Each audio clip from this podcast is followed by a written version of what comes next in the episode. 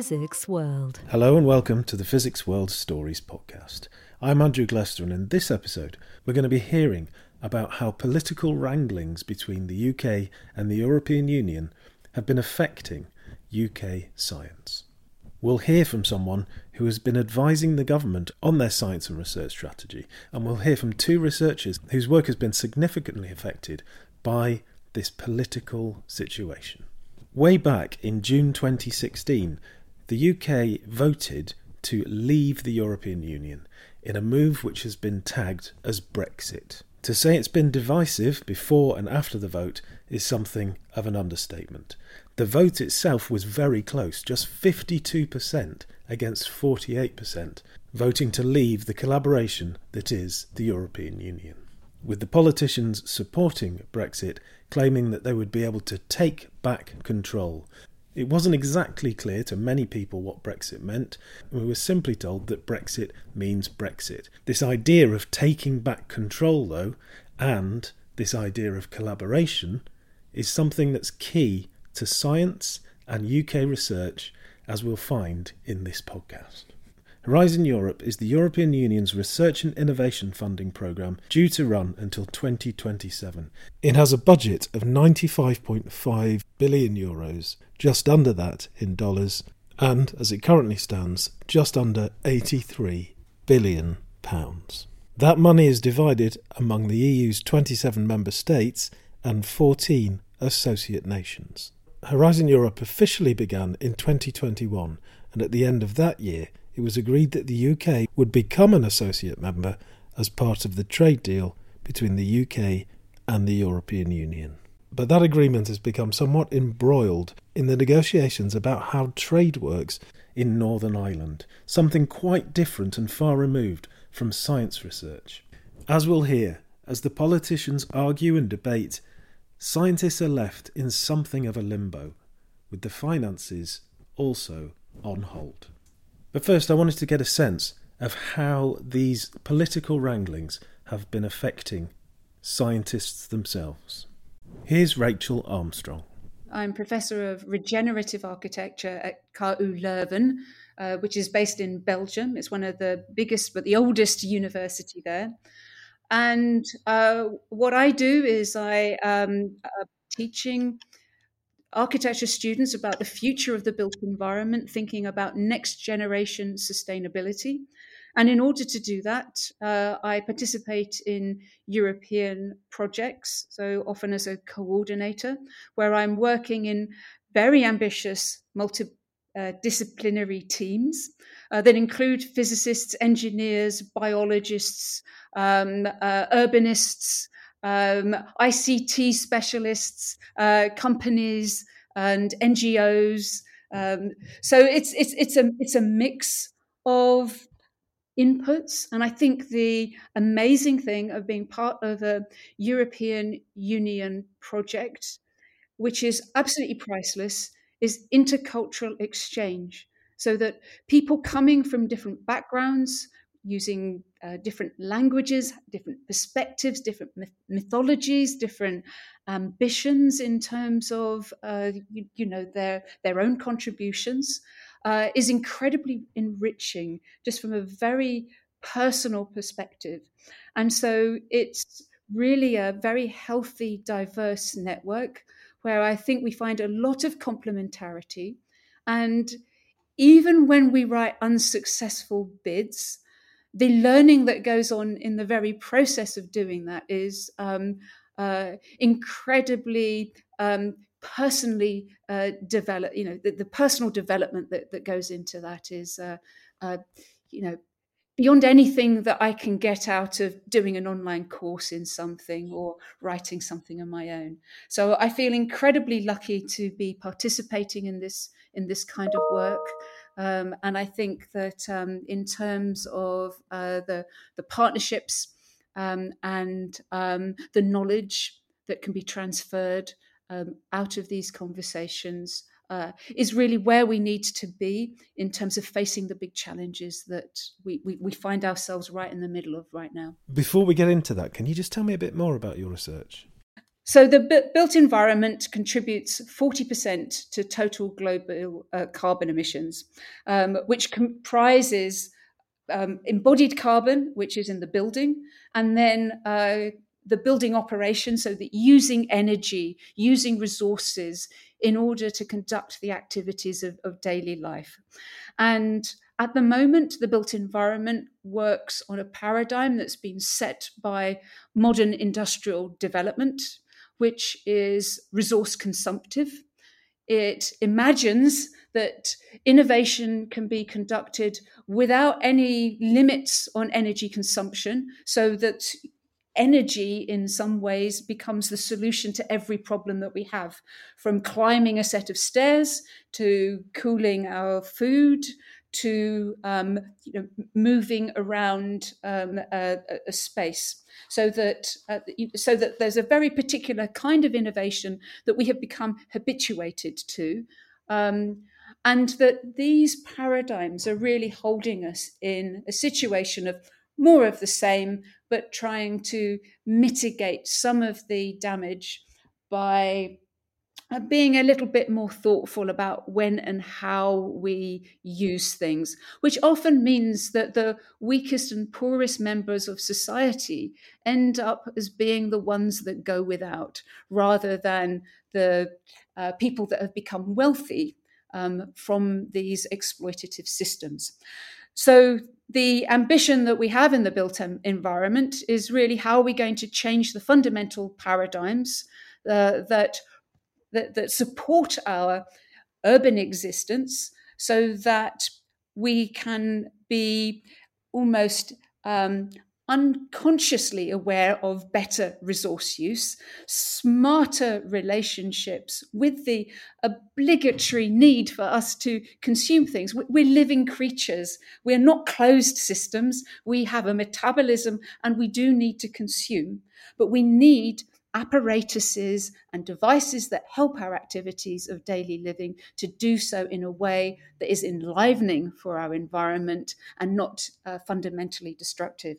So, in order to create that change, we need ambitious groups of, of thinkers coming from multiple dis- uh, disciplines that can simultaneously think about the science that's underpinning the emerging technologies that can help us do this. So, can we have more biologically compatible and discursive forms of technology that help us negotiate resource circularity rather than demand uh, certain kinds of resources?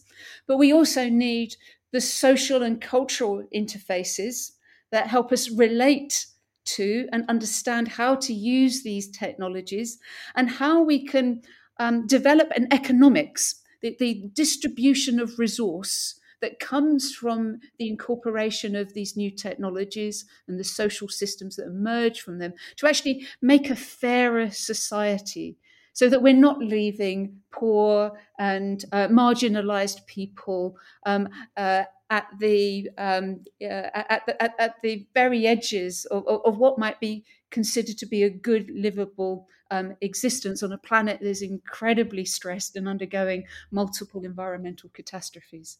I didn't want this podcast to be entirely about the political situation, so I hope you don't mind that we're just sharing some of the important and interesting research.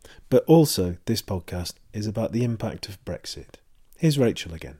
Well, in 2016, I was actually at a, a workshop at the Robert Rauschenberg uh, Foundation, working with a team of wonderful uh, thinkers and creative artists, um, thinking about our responses to climate change. It was called the Rising Waters Confab, um, and it was led by an artist called Buster Simpson. And whilst I was out there, I was hearing um, I mean, I, I, wasn't aware of the Brexit referendum because I'd I'd paid almost no attention to politics until that point because effectively you know i'd grown up in a society where yes there was the thatcher years and um, yes we had a labour government then followed by another conservative government but on the whole it felt like there were swings and balances in, in, in place. That if we had too much of looking after the economy, then another movement came along that started to look after people. Um, so I, I'd, I'd felt fairly comfortable about the political situation in the UK. That changed in 2016, and I remember being asked by the director of the um, Robert Rauschenberg uh, Foundation, Are you not worried about this Brexit referendum?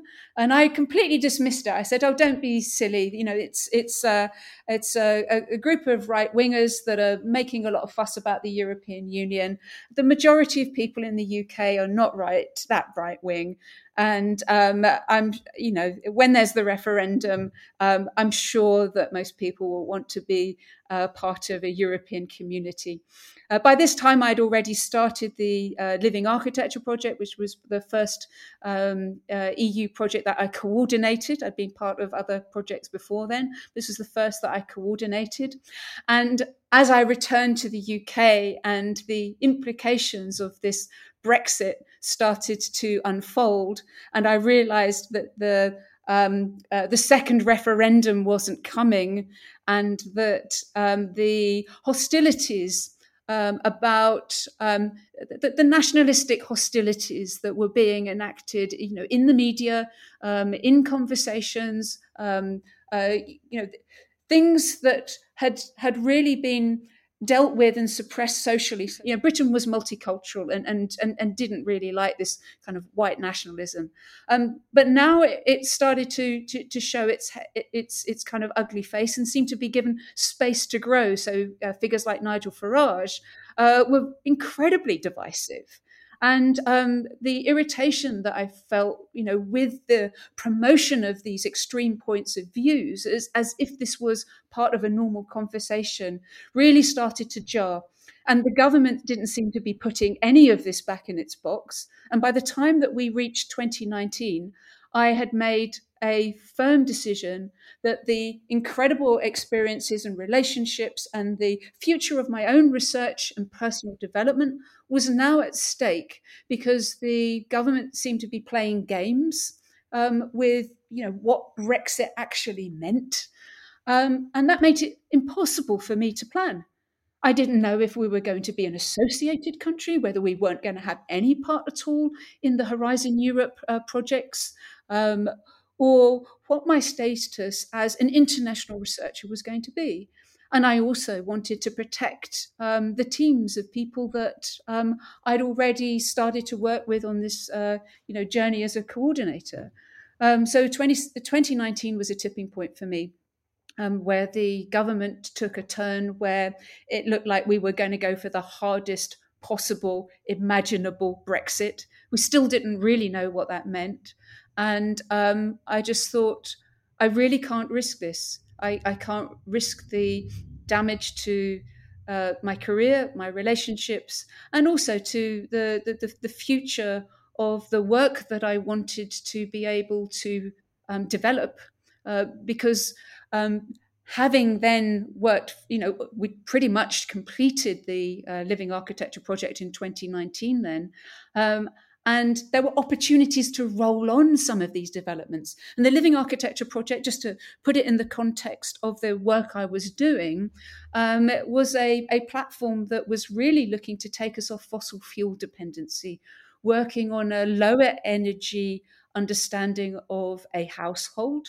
Uh, installing a circular economy through a series of uh, bio uh, uh reactors so, microbial fuel cells and um, uh, photobioreactors using microorganisms to harvest energy from um, light and household waste. Um, and reuse that in creative ways as if it's been transformed through the soil um, back in the household. And so the developments in this, I mean, it was a challenge to get through the project. It was ambitious. Uh, it did require us to work through some. Uh, logical and um, practical knots, but we got there. And I think in 2019, we really felt like we were an integrated team. Um, so, so this was very important to me to, in, in, order to be able to address the big challenges that we were facing. Um, that I needed a research platform that would enable this and wouldn't become protectionist and and kind of constrain uh, British researchers only to working with British um, uh, partners, or um, to be on the receiving end of invitations from European partners that were then the coordinators putting together their vision of um, the future of our societies and you know how we were going to tackle um, things like climate change, so that we we would be followers and, and not visionaries in this you, you know in, in the most incredible um, research fund I think in, in, in the world. Uh, there is there is no other fund um, that, that we have access to um, like the European Union's Horizon Europe program and I wanted to be part of that. That much that yes, I decided um, to look for a, a, a job abroad, um, and very fortunately, I landed one at, at KU Leuven. I have I have have have absolutely no regrets in doing that, and um, yeah, I, I, and, and I'm here to help my my British collaborators as well. We'll come back to Rachel and both the desire and difficulties of involving the UK scientists later in the podcast. It's safe to say that Brexit has been politically damaging to individuals, not least to consecutive prime ministers. The Conservative Prime Minister David Cameron, who announced that the referendum on Brexit would take place and was still Prime Minister when the results came in, resigned on the back of those results. His successor, also the Conservative Theresa May, resigned after not being able to get a Brexit deal through Parliament. She was replaced by another Conservative Prime Minister, Boris Johnson, whose tenure as Prime Minister ended recently after a series of scandals. He had promised an oven ready deal for Brexit, which would just need to be ratified. The fact that that wasn't quite true is where these difficulties for Horizon Europe and UK scientists are centred. From University College London, here's Professor Graham Reid, who's been advising the government on their UK science policy. I'm Professor of Science and Research Policy at UCL, and I've taken an interest in the, the impact of Brexit on research and innovation since uh, before the uh, referendum on uh, EU membership, in fact. And um, so I've been uh, I, have worked as an advisor to the House of Lords Science and Technology Committee during a couple of inquiries on Brexit. And uh, together with Sir Adrian Smith, I wrote a report for the Science Minister of the day about what the UK should do in the event that we do not associate with Horizon Europe. So this has been a, a long standing uh, point of interest for me. Professor Graham Reid studied physics at Robert Gordon University and then began his career at the National Engineering Laboratory, where he worked for almost 10 years. I wondered how it worked when you're advising the government and the House of Lords. Yeah, so with the House of Lords, I was asked by the, the House of Lords Committee to uh, help them develop an inquiry into the UK's relationship with the EU on science. So I, I, I, if you watch these parliamentary committees on television, you see a sort of horseshoe-shaped table with committee members round it, and then some poor soul at the end of the horseshoe who's being grilled. Um, well, I sat along with the committee on that horseshoe table, but I was there to advise the chairman and the committee members on which witnesses should be called to give evidence and what sort of questions they should be asked and how to make sense of the sort of material that was coming in. Um, so at no time was I a member of the House of Lords, but I did get, you know, it was a marvellous insight into the back office of Parliament. Tell me a bit about your insight then. What did you find out? That committee decided before the inquiry began that it was not going to be partisan on the question. It wanted to discover the evidence rather than try to reach a view on whether or not the UK should associate with Horizon Europe. There was lots of debate about that. There were loads of opinions bashing about the place. but it was actually quite light on evidence. And so they, they scrutinised both quantitative and qualitative evidence about what the UK's relationship with the EU actually is on science. Um, and that proved more complicated than I had imagined. Um, the thing that, well, there were two things that impressed me about that experience. The first was the level of expertise on the committee, which was frankly awesome. Um, there were highly distinguished people with a mixture of career backgrounds, some of them academic, some of them industrial, some of them financial, uh, but a huge body of expertise. And the other thing that struck me about that committee was that I, I spent months working with them on this inquiry. And I would say for, for most of them, to this day, I don't know where they stand on the EU because they just left that outside the door. They, they stuck to rigorous evidence gathering and appraisal. And I was I was really taken by how much they were able to leave the politics outside the door when they did the inquiry. In my conversations around this topic, I found that that's certainly not true for everybody. And I asked Professor Graham Reid what his perception is of this relationship. The, the first thing I'd have to say is that any discussion about this tends to provoke quite strong emotional responses. It's very difficult to have a dispassionate, objective discussion about something that is so emotional in nature. Almost all the language that's used is pejorative um, whether whether it's meant to be or not. Um, and the academic community have, from the outset, been almost unanimous in their desire for the UK to remain an EU member. And after the UK left, they, they became unanimous in a desire for the UK to associate with Horizon Europe.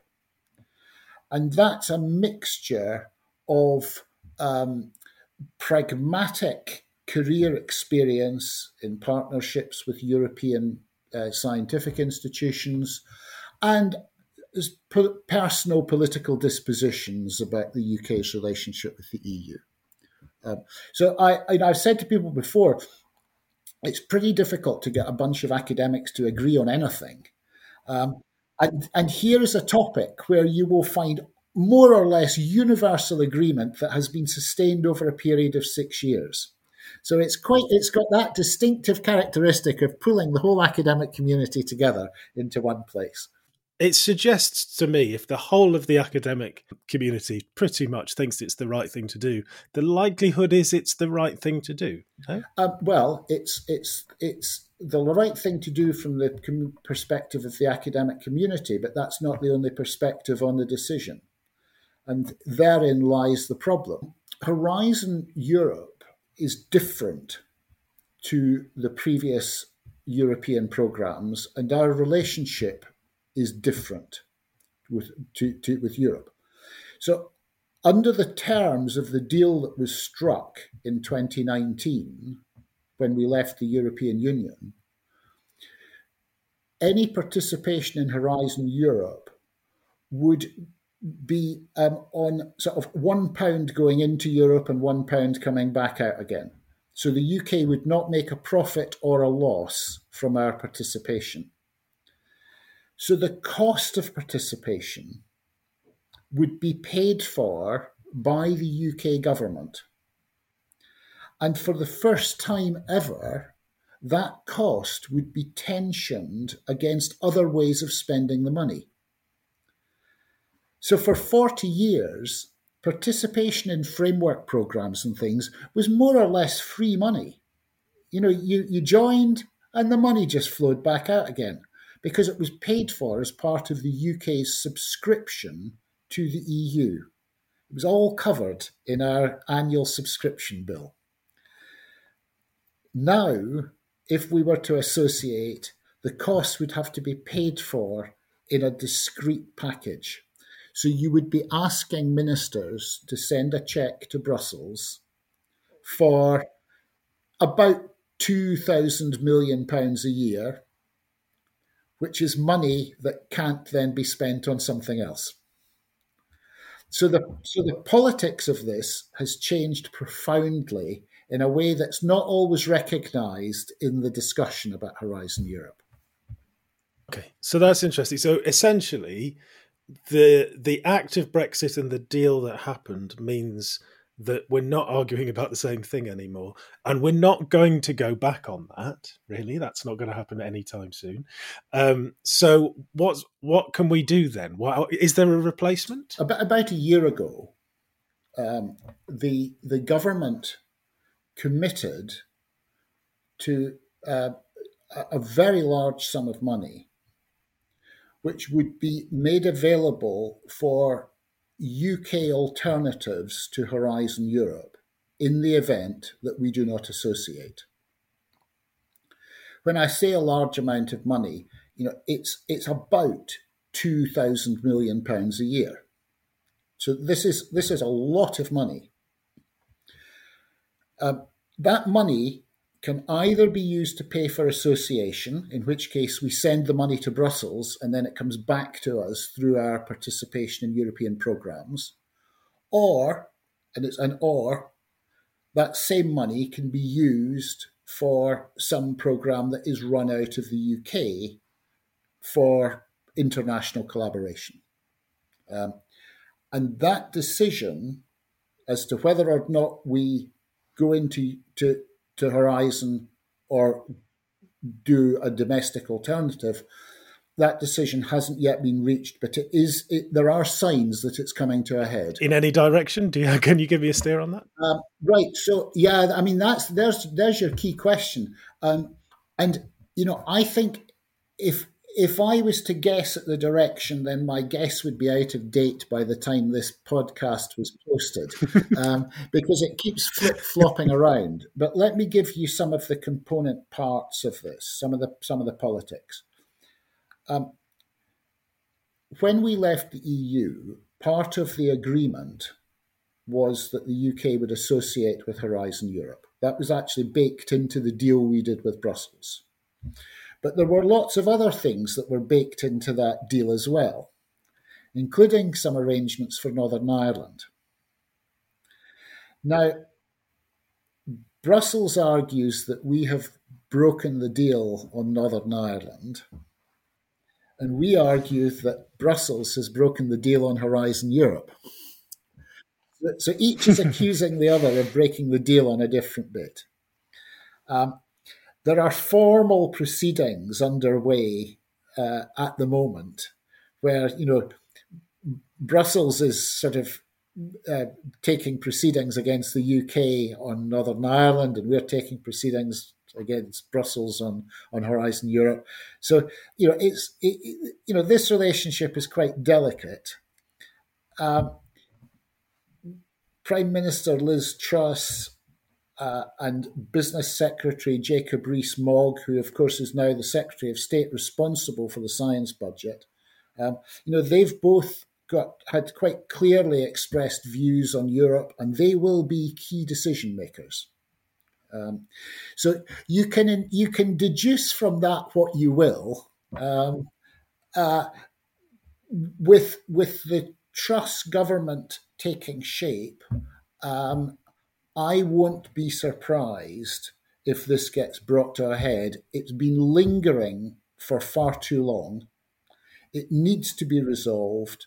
We're in the worst of all possible positions at the moment where we're neither in EU programmes nor are we spending the available money on a domestic alternative. The money's just sitting there in a Treasury bank account where it's doing no use for anyone. So Jacob Rees-Mogg is a slightly um, a person who divides opinion, shall we say. Um, people have differing views on him. He is, uh, as I understand it, Minister for Business, Energy, and Industrial Strategy. How does the science budget fit into into that? The science budget, like any other block of public spending, is its it, its size is determined by the Treasury, and its administration is determined by a government department. And in and for many years, the science budget has been uh, the responsibility of the business department. And the business department has taken on lots of different shapes, and there's been, you know, the names have changed and all the rest of it. But actually, the that budget sits in the business department, and they then hand it over to UKRI and to uh, the to uh, the, the, the to, to, other institutions. Um, but the Secretary of State, who's responsible for the science budget, is now Jacob Rees-Mogg as of a day or two ago. Um, so he's a big player in this. He will, I, I imagine, he will uh, have a, a junior minister, the science minister, who will have a closer day to day oversight. But at cabinet level, at that key decision making level, it will be uh, the Secretary of State. And something like Horizon Association is sufficiently complicated and high profile and expensive for it to, I think, be decided at cabinet level. In the Physics World magazine this month and online, you'll find an article by Michael Allen entitled UK Science Dips Below the Horizon, and you can find much more about this topic there, including learning that Lord John Krebs co authored a report in early August from the House of Lords Science Technology Committee, said that the lack of clear strategy to realise the government's ambition to make the UK a technology and science global superpower felt a little like setting off on a marathon with your shoelaces tied together, and cautioned that the danger was that the UK would become a bureaucracy superpower rather than a science superpower. Let's get back to some actual science, shall we? Here's Karen Kirkby. I lead the proton therapy research work in Manchester between the University of Manchester and the Christie NHS Foundation Trust. The role was set up in 2015 when I joined um, the group, and the idea was um, the NHS had invested over 250 million in proton therapy. NHS doesn't fund research, and therefore my job was to build up a research capability in Manchester in the clinical proton therapy centre um, to you know develop a research activity which would basically keep the NHS at the cutting edge. So proton therapy is a type of radiotherapy. It's part of the toolbox, and it the way it goes, the way protons stop in matter means that they deposit l- less damage as they go in, and then they come to a stop with something called the Bragg peak. So the idea is so you put most of the damage into the tumour, which you want to kill, and you put less damage into the surrounding healthy tissue, um, which you don't want to damage because that causes side effects in patients. Is it just people in Manchester who are doing this research? effectively we act as a national centre so we were really lucky so the nhs so three of the rooms are used as clinical gantries and treat patients every day and the fourth room the christie charity um, raised money in the Northwest predominantly. And so we have a wonderful research room. So we can emulate the clinical beam in the research room, but we don't use it to treat patients. But we can effectively um, do research work on clinical beams. So we can do biology, we can do physics, we can do engineering. And the whole idea is that that research then feeds into a pipeline that goes into the clinic um, so that we can benefit patients. We have um, a sister centre in London, which opened last December. Um, and so we work with people in London. They don't have, they have a, um, a gantry like the one that's used to treat patients. We have a bespoke research room. They do research as well. Obviously. Could you tell me a bit about uh, the sort of patients who might be benefiting from this? So, one of the um, major um, reasons for proton therapy is for pediatrics and teenage and young adults. So, that's from naught all the way up to 25 26 and that's because because protons put in less damage into the surrounding healthy tissue obviously any type of radiation can um, lead to secondary cancers later in life. Um, if you put less damage in you there's less chance of secondary malignancies. And therefore if you're so for example if you're treated and you're 70 the uh, secondary cancers 30 years later on is less of a concern to you. If you're 10, secondary cancers when you're 40 is a bigger concern. So a lot of the work is on um, pediatric and teenage and young adults, but also we're treating really difficult to treat tumours that lie close to critical organs. So, for example, those of the brain and spine, because the way protons stop is they have a sharp um, end. So, X rays go straight through the bodies, protons actually stop at the tumour. And therefore, you can treat closer to critical organs. Has Brexit changed this at all? yeah, Brexit's changed it quite a bit. So, one of the things is that across Europe, I think something like 2 billion has been sent, spent on proton therapy. So, most countries in Europe have a proton therapy centre or a number of them. And um, one of the projects I lead is um, a project to integrate research in proton therapy centres across Europe. Um, and that's been really useful. We've all worked together.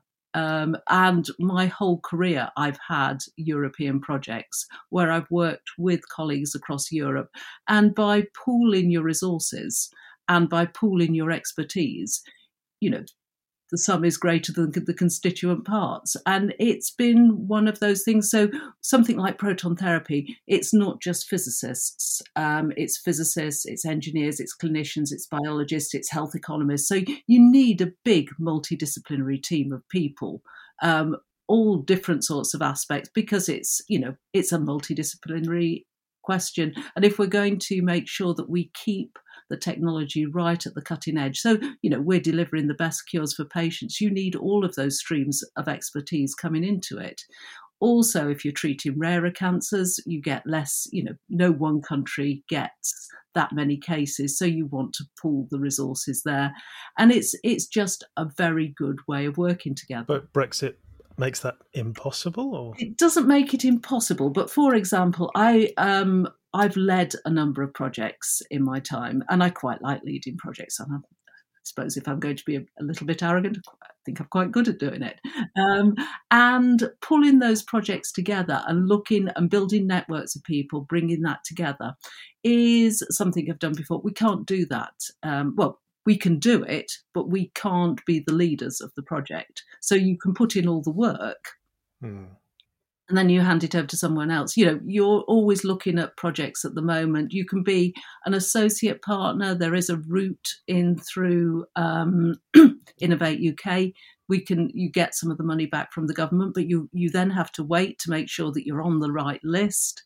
You know, it's it's not the way it was done before, and you're always you're sort of you're a bit of an also ran like I'm in a fortunate position that people want to work with us, but I do know of other people who have said, actually, people are, you know, European partners are basically saying, oh, it's too much bother to work with the UK. It hasn't happened to me, but I have heard of cases. Okay. So it, it just makes, instead of being able to effectively look at all of the funding calls and uh, you know equate horizon europe along with everything else and it may be the right way of doing things we're now in a position where we're sort of second class citizens and you know you're hoping someone will invite you into your proposal or you basically say look i'll do all the work and then i'll hand it over to someone else which you know effectively means it's led from another country all the work isn't seen um, it's very altruistic, but you can imagine when universities look at um,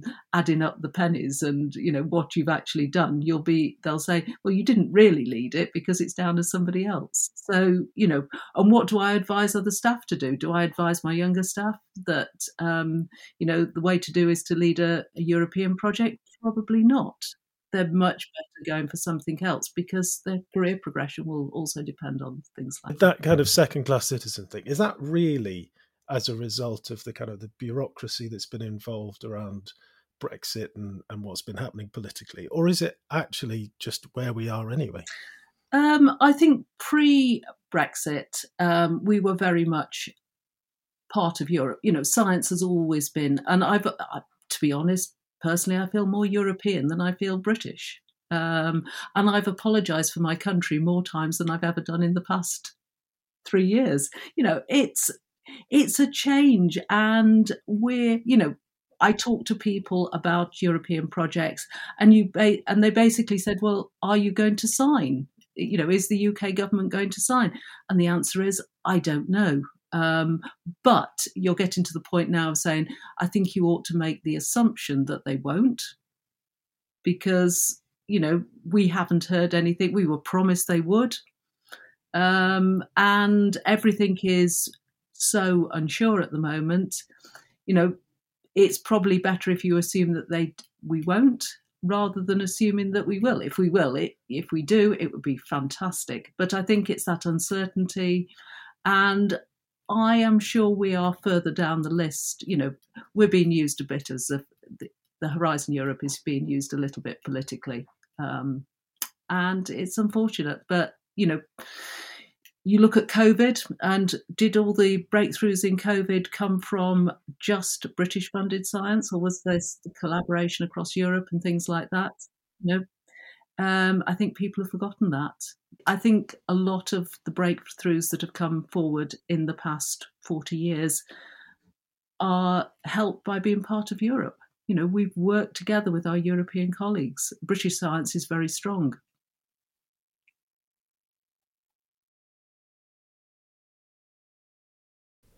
Before Brexit, the UK's arrangement was that when they put money into Horizon, they actually ended up getting more back. With Brexit wiping out that positive position for the UK, I asked Professor Graeme Reid what the pros and cons are for the two routes facing the government now. If you do it through the EU, then you're building on 40 years of collaborations and partnerships. So you've got a 40 year investment in these partnerships. And, and, and doing it through Europe means that you, you take that 40 year history and you add another layer. The other advantage of doing it through Europe is that the EU, the, I mean, the what, what is Horizon? Horizon is a protocol which means that if you want to set up a project lots of the deal is already done. You don't start from scratch. You actually lift a rule book off the shelf that has got lots of the deal done, and then you customize it around the interests of your individual project and individual partners. So it's relatively easy to form an international collaboration. Uh, you've got lots of networks of people that have been working together um, um, and uh, so off you go. And I think that that's, you know, it's, there are some very elegant uh, funding instruments within the Horizon portfolio. There are other funding instruments that don't work terribly well for the UK. Um, and that takes us to the disadvantage because the disadvantage is that this is this is a, an arrangement that is a, a compromise between 27 EU member states. Uh, and it's it's designed around the interests of the EU. So if you look at a UK alternative, then the advantage is that we can optimize it around UK interests rather than have compromises at every turn. We can make it global, so it's it's uh, it's geographic emphasis and all the sort of partnerships that we build can be you, you start with a map of the world rather than having a sort of EU plus people from other places. The, the, the starting point is, is different. Um, and that optimizing around UK interests is a big deal because we, we really can make this work for the UK. However, it's it means starting from scratch we don't have anything. Um, so, and starting from scratch with something of this scale is not trivial. I mean, this is a big thing to start from scratch. So, it's going to require a period of transition that will cost money. You know, you cannot switch out of Horizon into a standalone scheme just with the click of fingers. This is going to be an expensive and time consuming thing and that is a significant disadvantage balanced against the advantage of having something that would be optimized around the, the UK interest. That idea of a global superpower would surely include the European Union, and the hope would be that collaborations between UK scientists and EU scientists would continue in a productive way the way they have until Brexit. I asked Professor Rachel Armstrong how, now she's based in the EU in Belgium, she views her UK colleagues. I'm committed to using UK researchers, but it puts you in a weak position as a coordinator because you're having to um, shore up your consortium so that if the UK government does something stupid, like um, invokes Article 16, um, then you're still able to complete your project. So th- that is that is a concern. The other thing that uh, you know I've been in discussion with the um, uh, let's say the coordination administration um, in the European partners and in my own institution um, is the irritation um, that is felt from the games that are being played. That you know deadlines are being extended. So, for example, uh, with the ERC um, application. There were weeks and weeks of delay before people were notified of, of, of their results uh, because of the uh, politics that were that were you know uh, you know afoot uh, between the UK and the and, and, and the EU. Excuse my brief interruption, but in June of this year, the European Research Council, the ERC, confirmed that 143 UK based researchers would lose their grants from the ERC unless they relocated to a country in the European Union. This is very destabilizing for university relationships, and it really makes um, you not want to involve um, British partners because, unlike, let's say, Norwegian partners, which have a stable, you know, so they have an associated relationship with the program, no problem with that. You know that they're associated, you know that they know their rules for engagement. But with the UK, there's still a huge amount of uncertainty, and quite frankly, anything could happen. So, if I didn't come from the UK and if I didn't have um, established great relationships with my uh, British colleagues, then I, I, I'll be honest with you, I would be reluctant to think about British partners, even if they were the best in the world, I would be thinking second or third best will be good enough because I know that I can manage this project. I know that I can get to the end of it without some great administrative disaster. The uncertainty of that relationship between the UK and the EU in terms of Horizon Europe and science research more widely is clearly a source of great concern for the scientists. And it will obviously affect their research. For Karen Kirkby's work, and for many other scientists, that research is key for people's lives. How will that impact patients today? Probably not at all. How will that impact patients in five years' time? You know, we may not have done some of the clinical trials that we would do otherwise. We may not have done some of the studies of how things like proton interact with drug combinations. There will be discoveries that aren't made. Um, and, you know, ultimately, um, if we stop now um, and no research is done, then, you know, across the board, it's, it's, you know, there will be there will be things that we would have discovered that we won't have discovered. Um, and so it, you know, it's not it's not tomorrow. Um, but for example, some of the work that we're doing at the moment is on a new modality modality where we actually the NHS Centre for protons is brilliant at it, and we deliver the dose at ultra high dose rates. That's in less than um, less than a second. What that appears to do, although we've still got quite a lot of work to do on it, is to put even less damage into the healthy tissue and still kill the tumour. Now that means that you can start to be it's a it's this sort of paradigm change that you could move into where effectively you could treat even more tumors because there are still tumors that you can't treat with with protons just because although you could put enough dose into the tumor it's what would happen to the healthy tissue or that tumor might recur. But you know an area like that if it's not funded because we've got to understand it's not safe to use to pay, with patients at the moment because we don't know enough about it. Um, there uh, i should yeah, There have been some clinical trials where it's been used palliatively, very, very carefully. Um, in terms of on in extremities, it was used in um, arms and legs for painful bone metastases to reduce the pain.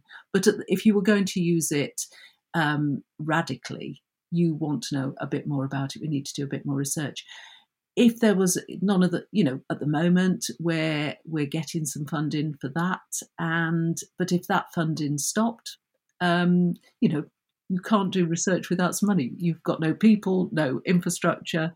Um, running a research room costs money. Um, especially at the moment cost of electricity running a cyclotron's not cheap.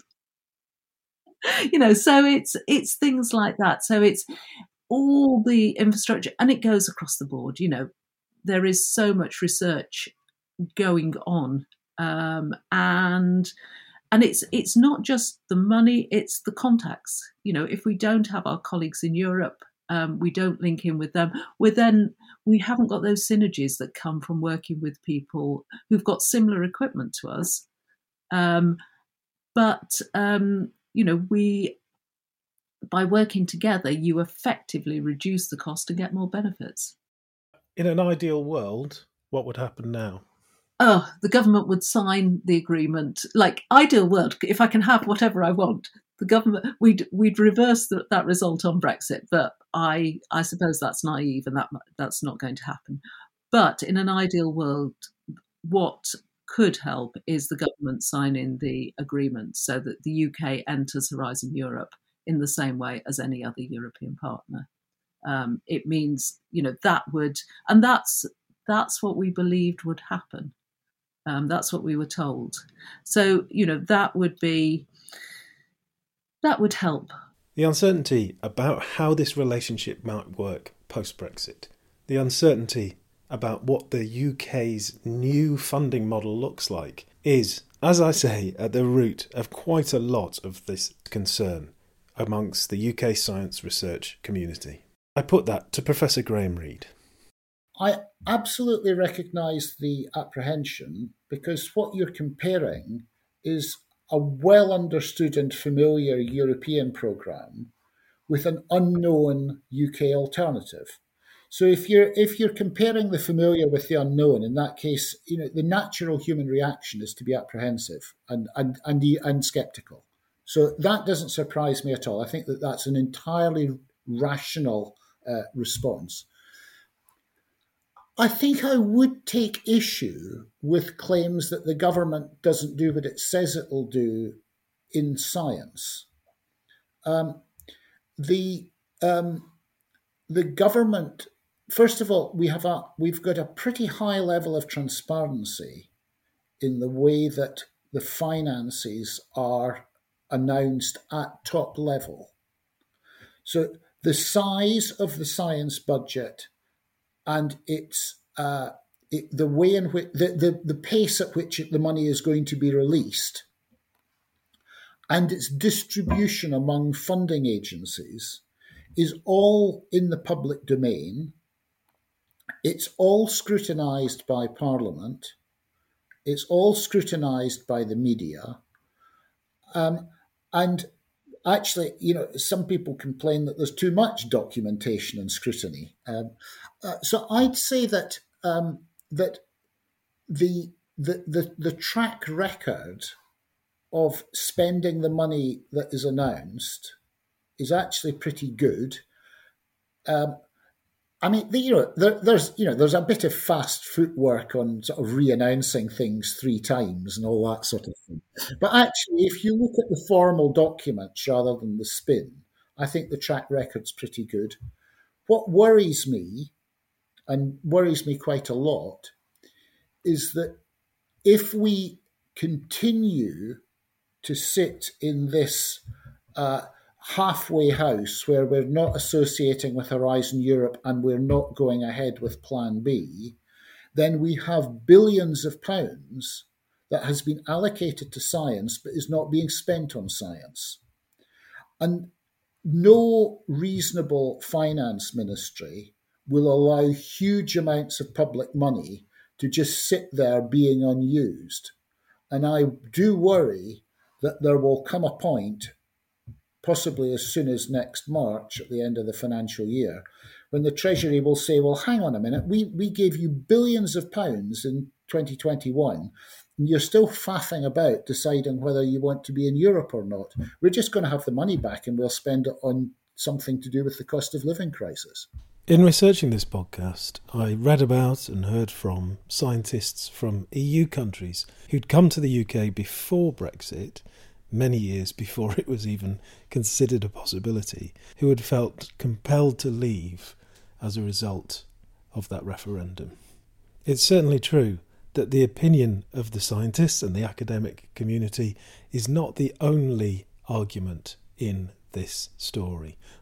But it seems a shame, to say the least, that a nearly, if not entirely, unanimous voice calling for associate status in the horizon could be ignored for the sake of political wranglings over trade agreements and the like.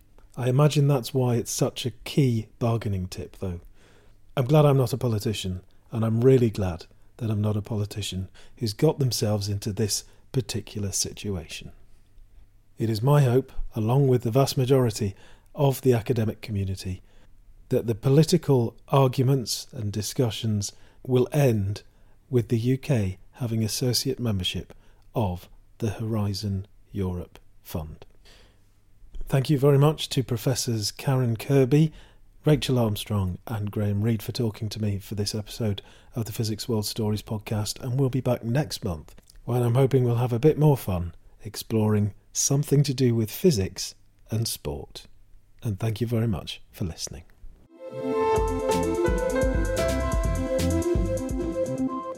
Physics World.